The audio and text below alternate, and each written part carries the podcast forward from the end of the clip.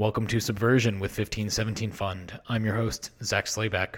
Subversion is a podcast dedicated to exploring big ideas, pushing against accepted opinion, and, just maybe, inciting more creative subversion in society.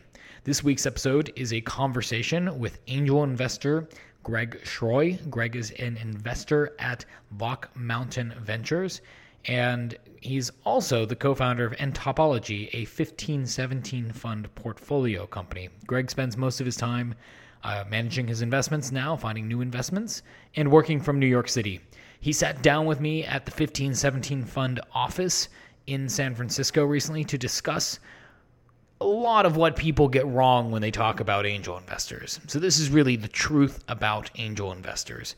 If you're someone who you think you might want to raise money someday, or you yourself am, are intrigued by the idea of doing investment, this is a conversation that you will definitely want to listen to. And it's just a fun conversation as well. Before we jump into the conversation, I do want to say that Subversion is brought to you by 1517 Fund. 1517 Fund supports teams led by young founders with grant, pre seed, and seed stage funding. If you are a hacker, a maker, a scientist, uh, of any kind, a young person interested in building your future, you should reach out to us at 1517fund.com forward slash take dash action. That is 1517fund.com forward slash take dash action. Because a real education is a liberation. Now, for this week's conversation with Greg Schroy.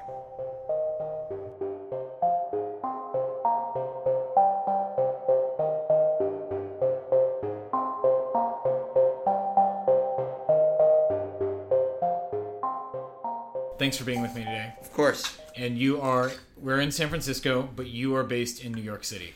I am based in New York City, but I am semi nomadic, I feel. I spend a fair amount of time in LA. My wife is from LA. Okay. So I'm in New York based, but I spend a lot of time in, out of my suitcase. Mostly in LA. Mostly between LA and New York. Here, a fair amount, given that I Mm-hmm. work in tech. And then uh, a fair amount of time in Utah because I used to ski competitively and I like Utah. Yes, but you're from New England, right? Mm-hmm. So, did you get started doing skiing growing up in New England? Yeah, so it was. So I grew up. I was born in New York City, actually. My parents moved to Boston when I was young, and we just started off skiing kind of on the weekends. Like in Vermont? Uh, Maine. We ended up going Maine. to well, well. We started off skiing where we go on a family ski trip out west. My uncle actually had a house in Jackson Hole, and my grandparents started taking us to Switzerland when they retired. And so we, my brother and I, both fell in love with skiing. And my parents decided to go to Maine once for the my dad's 40th birthday actually. And my brother and I just fell in love with skiing, and like we convinced our parents that like we had to go skiing all the time, which led to us actually getting a condo up in Maine. And my brother and I would go. We would go up every weekend, and then we went to a ski academy. So we actually skied afternoons, four days during the week, and then every weekend we would have competitions. And funny enough, I mean, this is a tech podcast. That's actually how I know Brad, my co-founder at nTopology, We actually met competing in skiing growing up, and we kind of followed a similar path. Like we both ended up moving out west. We both ended up back in New York, and we sort of stayed friends the entire time. You guys both ended up out west to do skiing. To most of skiing, like we, we both, he went to Boulder. I went to school in Denver. I was taking time off in the winters and skiing out of Utah. He stayed in Colorado. He quit skiing a couple years before me and moved back to New York to go to architecture school. And then we sort of reconnected when I was back in New York. Uh, and we mostly just were friends. And Brad was kind of doing architecture, art, design stuff, and started working with 3D printing really early. And ended up writing all this these programs to, to, to build stuff with. And he ended up calling me to ask me like basic questions. He's like, I was his business friend. yeah. I was like, I actually had another company that ended up failing, and then I was doing sort of some early, a little bit of investing, and Brad kept calling me to help him with budgets and to help him, uh, like, be like, so this person's like wants to do a deal. Like, what do you think? Like, should we, should we, should I, should I do this project? And I was like, yeah, it's cool. Like, how would you structure it? So we spent a lot of time on that, and I was like, what, I don't know what you're doing, but it's very interesting. Uh, I'll I'll help you part time, which pretty quickly became full time. So I, we ended up founding nTopology together. Tell me a little bit about that. What, what does entop, entop, yeah, nTopology do? So what we, we started off by doing this kind of 3D printing consulting. And what we what we realized pretty quickly was that about six months in, so depending on how your timeline, relatively quickly, uh, that what they were interested in was the technology that Brad had actually started developing to 3D print complex shapes for art installations, for clothing, and for other things. And so we decided in our naive selves that it's like, oh, we'll just make a CAD software program and people will buy it. That was not the case. I mean, dealing with aerospace, defense, uh, engineering, medical, like the standard and the quality and the reliability of the software needs to be extreme. Yeah, you're working with like big enterprise clients. Big enterprise clients that have that where like something might be going into space, it might be going on a rocket, it might be going on an airplane. it might be it might be on going on like in someone's body, and it's like so they need it to be perfect. It can't work seventy five percent of the time. Okay, it can't work ninety eight percent of the time. And then yellow, and you also have to be not have to be able to make it. You have to be able to document it, keep it, and repeat it. Like that's the thing we had no idea about. Like if you're going to be on it, like they need to make sure that if you 3D print a bracket that goes on a jet, that it needs to be the same, roughly the same bracket on every single jet. Right. And there needs to be able to prove that like it has the same quality as the bracket that you did before. So that led us down to a a pro, like really trying to build the software, and that was we started the company in 2013 we kind of bootstrapped it till for like two years. So end of 2013 we started. Mid 14 we realized that that there's a software component to this. That that was going to be our future. End of 15 we raised money, our first sort of outside capital from 15 17 Root Ventures and I think a couple other a few other angel investors. That, that was how that was like basically I think it was actually Christmas Day. We all signed the doc, the last documents were signed. We then then that kind of led to the beginning of the company. I I actually ended up getting about six months into the company in just, uh, in 2016 after we raised, realizing that the it was way too technical for me. Like mm-hmm. from whether the sales we were going to engineering units at these large companies. I'm not an engineer You need sales engineers. you need sales engineers, you need people that can like we were six people talking to some of the largest companies on earth and like while I understood the problem and the solution, like they were nervous talking to us to begin with, and yet alone some person that doesn't speak their language that doesn't Yeah. really understand the engineering aspect. So that that kind of like it was obvious I couldn't do sales anymore. And then it was there was a pure sort of like product ops role, and it's like a I like people. I'm outward facing. I like to chat. I like to communicate with people, and so like I didn't want to do pure ops. And a lot of the product and ops work were super super technical, mm-hmm. math PhDs and other extremely So your own company outgrew you. basically. Outgrew me and like also like there's probably roles I could have done but like it was not where I wanted to be. And I had already done some investing and like I always kind of enjoyed that. I, I think I'm too ADD for one thing so it became clear that like the best thing for both me and the company was to step back from an active role I mean I'm still incredibly close with the company Brad's still one of my very best friends I mean they've subsequently gone on to raise an A and they're doing really well and it's I can't say enough good things so that was by mid 2016 I was I switched to angel investing full time, and so I did a little bit full time in like the end of 2013. Very novice, very green, like plenty of. I I got really lucky too, where I got some really good companies pretty early, which was nice. But I also made some mistakes, and then fast forward to 2016. That's been all I've been doing. It's now what summer 2018, so like two years now, full time investing in totality. So through anthropology, I've done about 30 there's been about 33 34 investments uh, a, v- a wide variety from SaaS companies to a lot of heavy tech stuff to some consumer stuff so it's really kind of uh, a wide ranging portfolio Yeah. across many kind of different industries Mike and Danielle and I have talked before about the difference between an early stage investment firm like 1517, right, that does pre seed and seed stage funding, and angel investing. Um, there, there's a lot of differences, uh, really, uh, especially on the business model side of things. for 15, 17 to succeed in a firm like 15, 17 to succeed, they have to do a different kind of investment than what an angel investor needs to do. So for you, um, where do you find most of the companies that you decide to invest in?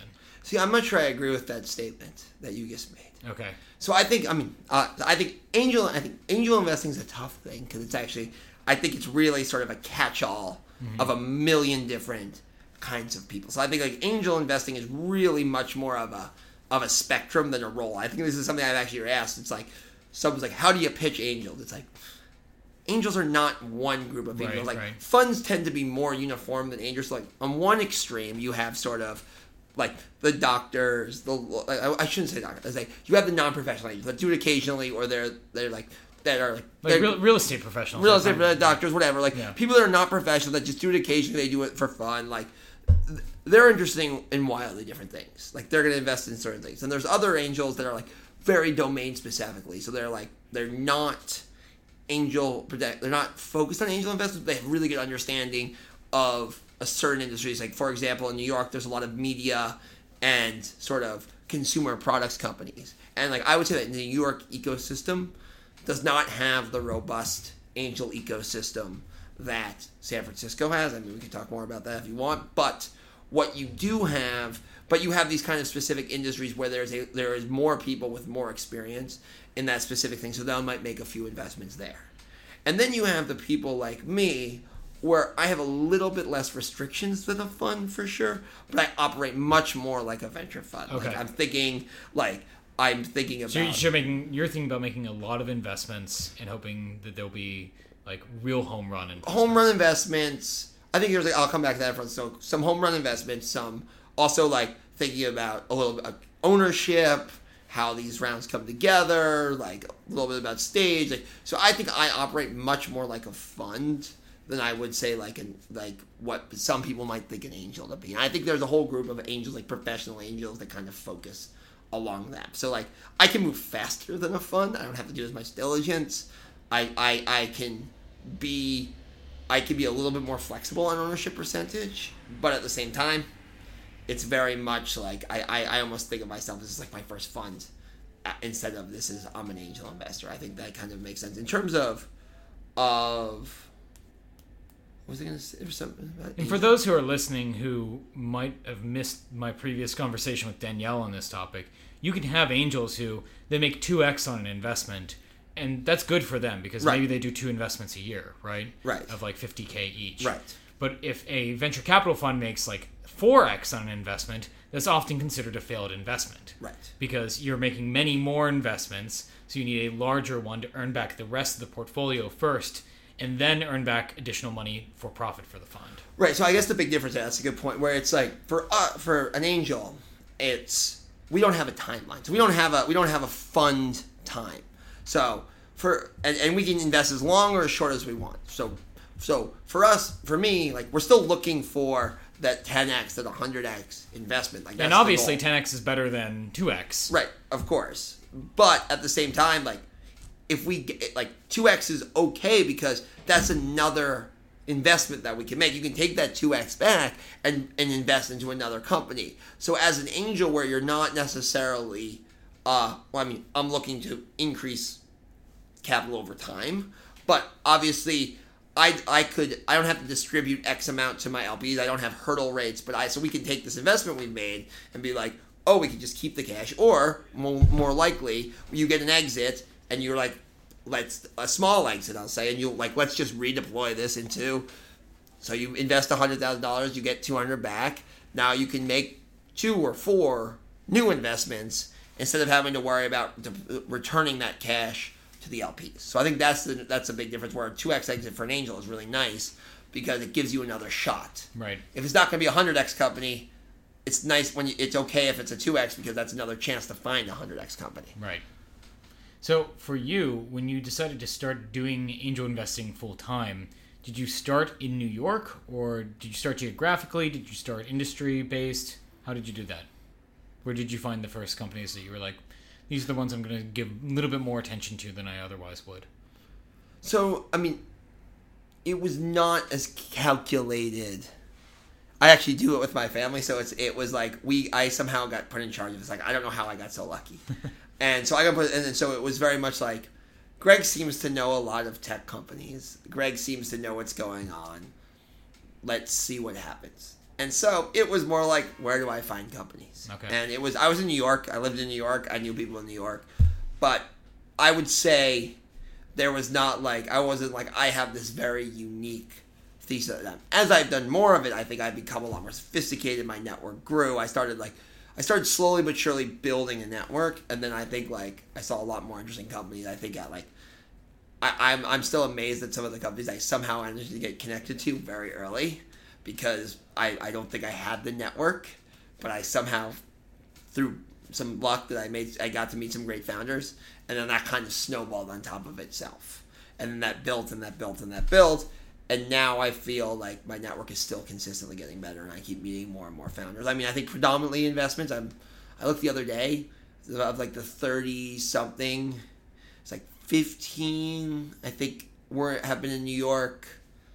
Uh 10, 12, I think around 10 or 11 are in LA, and then the remainder uh, are kind of spread out across the, a few in, in emerging markets and a few in San Francisco. I don't, I mean, I've done investments here, but I don't think I have an edge here. I think there's a million, like, San Francisco is the one place I feel like in the United, in the United States with really a robust angel network culture scene whatever you want to call it like there are very few angels outside of san francisco so i think it, it, it's interesting for me to see where there's people talk about finding angel investors and in like a place like new york and i mean notation capital is like they, they'll talk about this at length there's very few active kind of professional angels when in san francisco there's millions of them and so i think it kind of changes the how and same with LA. LA probably has I don't know if LA has more, but like LA and New York do not have these angel networks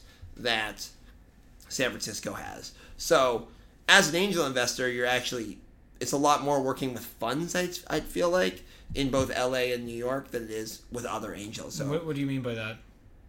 so like if I'm gonna invest in a company, it's it's usually there's usually it's usually me, a fund, and me and some funds, or me, a couple angels and some funds. Like it's very rare that you see a three, four, five hundred thousand dollar round mm-hmm. done in New York with a handful of angels. Okay. So there's been like so there's funds like in in New York there's Notation Capital, there's in in LA there's Wonder Ventures I think Wonder Ventures where they fully created and like I mean there's more. There's Charles Hudson's who's here. He's there. Kind of Charles Hudson's all over the the rise of the pre-seed I think there's a lot of a lot of those funds have been in New York. And I mean you do have them here but a lot there's a lot more of that in New York and LA because there's not that robust angel network. And so it's it's interesting to see here that there is so many angels. I, I mean, to be honest, I have no edge here, so I don't do a ton of investing here. I have some investing friends here that like occasionally I'll I'll do deals with them, but like in New York and in LA, my networks are much better about like kind of doing the groundwork mm-hmm. and and knowing more founders and meeting more founders and doing more like outward work.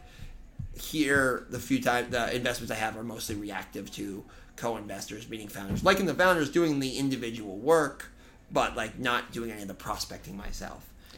What's a misconception that you find that a lot of first time founders have about angel investors that you if you can talk to them and say this isn't quite how it works you'd want to tell them That's actually a really good question. I think there's a lot. I think there's this assumption that angels are easier to raise money from.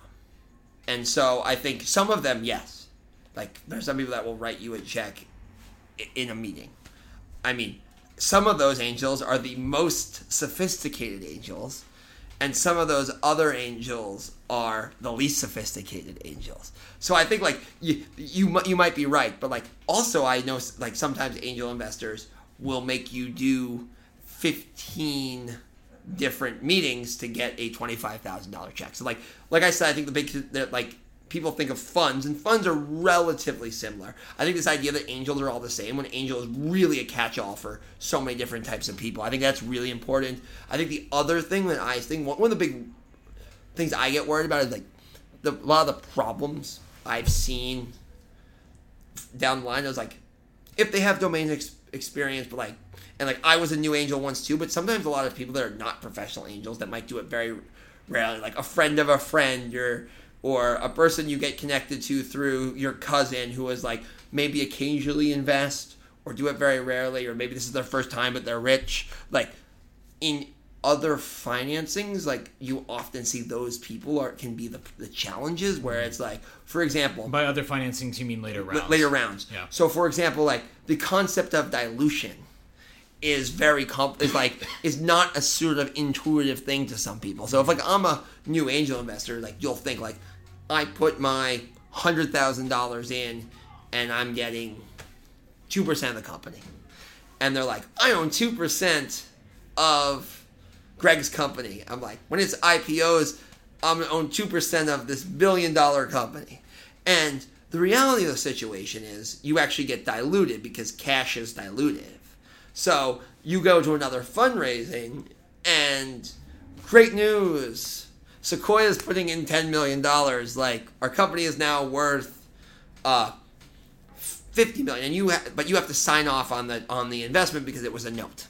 And this investor's like, wait, I thought I owned two percent of your company. Why do I only own one point five?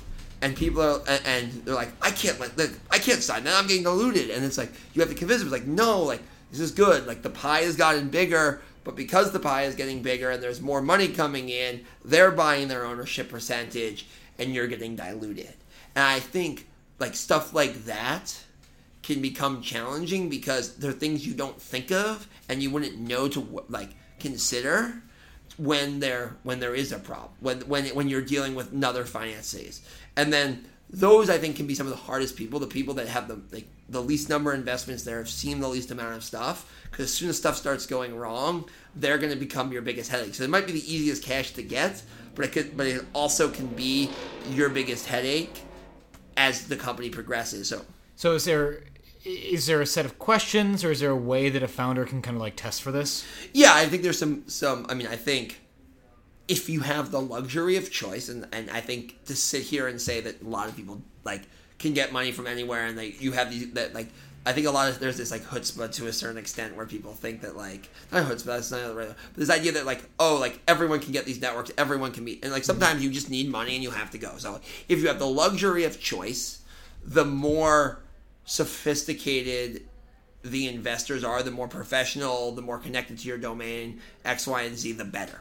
So I think that's the first thing to look for is like if you can choose, try and go with people that have had uh, more experience. They might not be as generous in terms of the valuation as you might expect your company to be worth But it might be worth that. but it's worth it's run. valuation. Never focus hundred percent on valuation. I'm saying don't give a hundred thousand dollars for into like a one million dollar a one million cap note. Like at the same time, like that's another red flag. Like if the valuation is like absurdly low, it seems it's prob it's probably a red flag an unsophisticated investor. So if you're really a venture style like because like an angel investment as as we mentioned, there's no one thing an angel investment could be into a restaurant. Like you can be an angel investor in a restaurant where like like one million valuation would be very generous for a hundred. Like so, if you're I'm strictly talking about venture style companies, venture